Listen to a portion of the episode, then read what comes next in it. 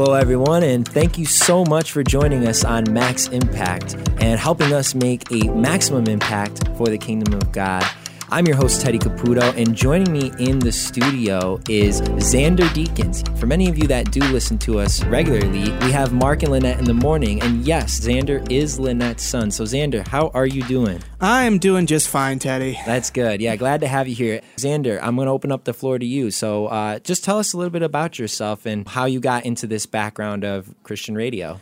Well, thank you. I'm a, I'm a recent college graduate after college, I was convicted that if I was going to get a job, I'd like to be around a lot of other believers. So I applied for a job here, and I've been producing audio since June of 2023. And you and I were talking about the potential for this program, Max Impact. Mm-hmm. And I, I really believed in the idea for a lot of personal reasons. And the main personal reason is that I was a very wayward teenager.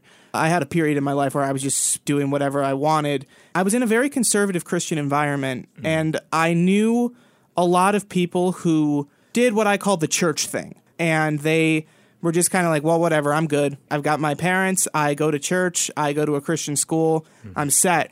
And there wasn't a lot of biblical reasoning for what they did. They fell a lot on tradition. They fell a lot on just, you know, just their own understanding. It wasn't personal to them. Exactly. Mm. And as I came back to the Lord in the summer of 2021, I was really convicted that if I was going to do anything, I have to be able to put a finger on chapter and verse mm. if I'm ever going to make any other decision in my life. So I want to bring biblical insight and theological insight into issues that young Christians are dealing with today. Like, can I listen to secular music as a Christian?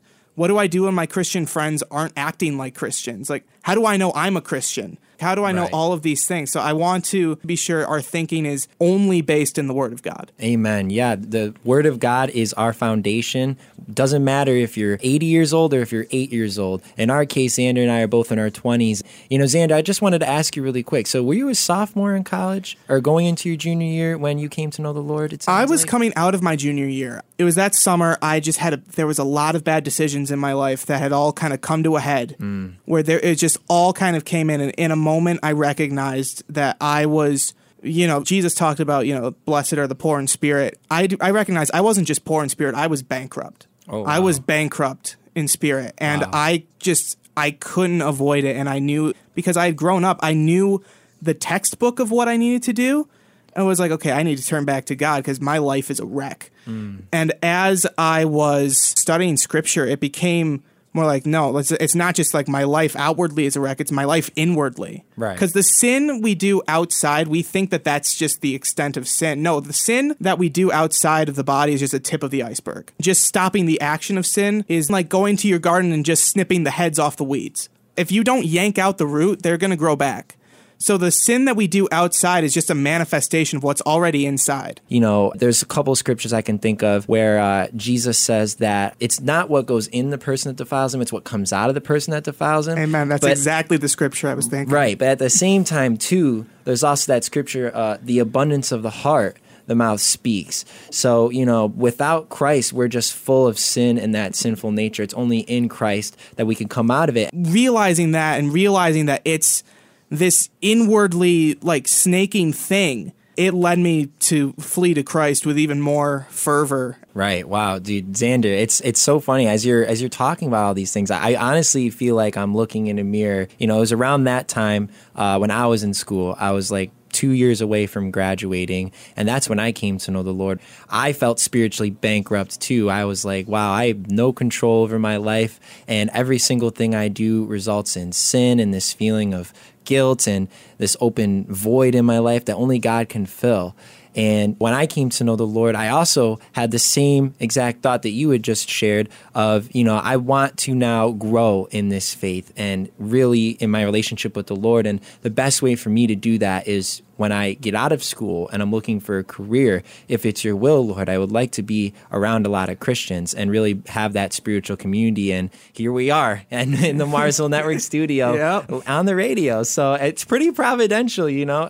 And that's really the whole point of this program is, you know, Xander and I, we're young believers in the faith and, you know, we're growing but we've gained a lot of insight through the discipleship that we've received, and we want to make a maximum impact for the kingdom of God. We love that you're here uh, joining us for the ride. By the way, this is all part of our youth and young adults ministry here at the Mars Hill Network called Mars Hill Alternate Zone. Uh, we like to call it MAX, which is also the reason for the name of the program, Max Impact. So to learn more about that extended ministry, go to our website, marshillnetwork.org slash MHAX. I'm going to say that again. It's marshillnetwork.org slash MHAX. There's tons of resources on there already. If you're just looking for resources, we encourage you to go check that out. Uh, Zan, do you want to share anything else before we get going here? No, man, I think you covered it all. I just think this is going to be a really fruitful time. I'm really excited for what God's going to do through this. Me too, me too. And, you know, I want to kind of segue into what we're going to be talking about next episode. For you, those who have listened to the first two episodes in our interview with Garrett Schrader, part of a faith feature interview that you can go check out on our website. There's a clip in there from another football player that I had mentioned. His name's Cooper Kupp. He recently won the Super Bowl a couple years ago for the Los Angeles Rams, and he's outspoken about his faith. And I just want to leave you guys with this thought. Take a listen to this. Just a quick follow up to what you were telling Gary about the process. I've heard you say that a couple of times. And truthfully, as a reporter, I don't hear that too much from athletes about the process. And especially when you're saying the end result not to be defined by it. Can you give me where you learned that? It, it I haven't heard that since Phil Jackson, quite frankly, was coaching the Lakers. Um, where did you, where was that taught? Where was that ingrained in you? Yeah, well, I mean, that just, that's spoken from my faith, my belief that, you know, I was made to play this game, that God created me with the specific passions um, and, and abilities to play this game of football.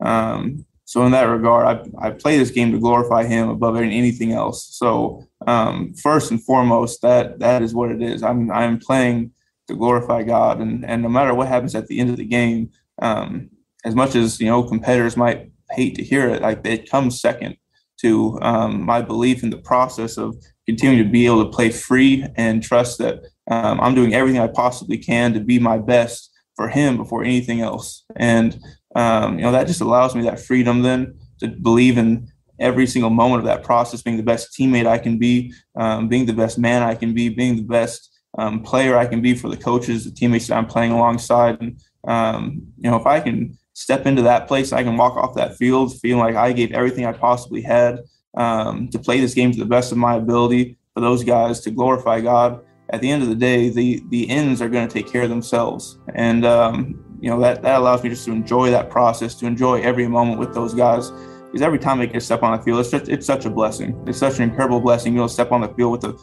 people that God's put around me, um, with the teammates, the friends, the, the, the, what's become my family. Being able to step on that field with those guys. Um, I never want to step on that field and not be enjoying that time with them. Um, so you know that allows me just to enjoy that process, to be free to um, love every second of being out there and let the ends rest where it is. You know, you know we get to be in a place where we play from victory, not for victory, and, and that's a very very freeing thing as a as a football player.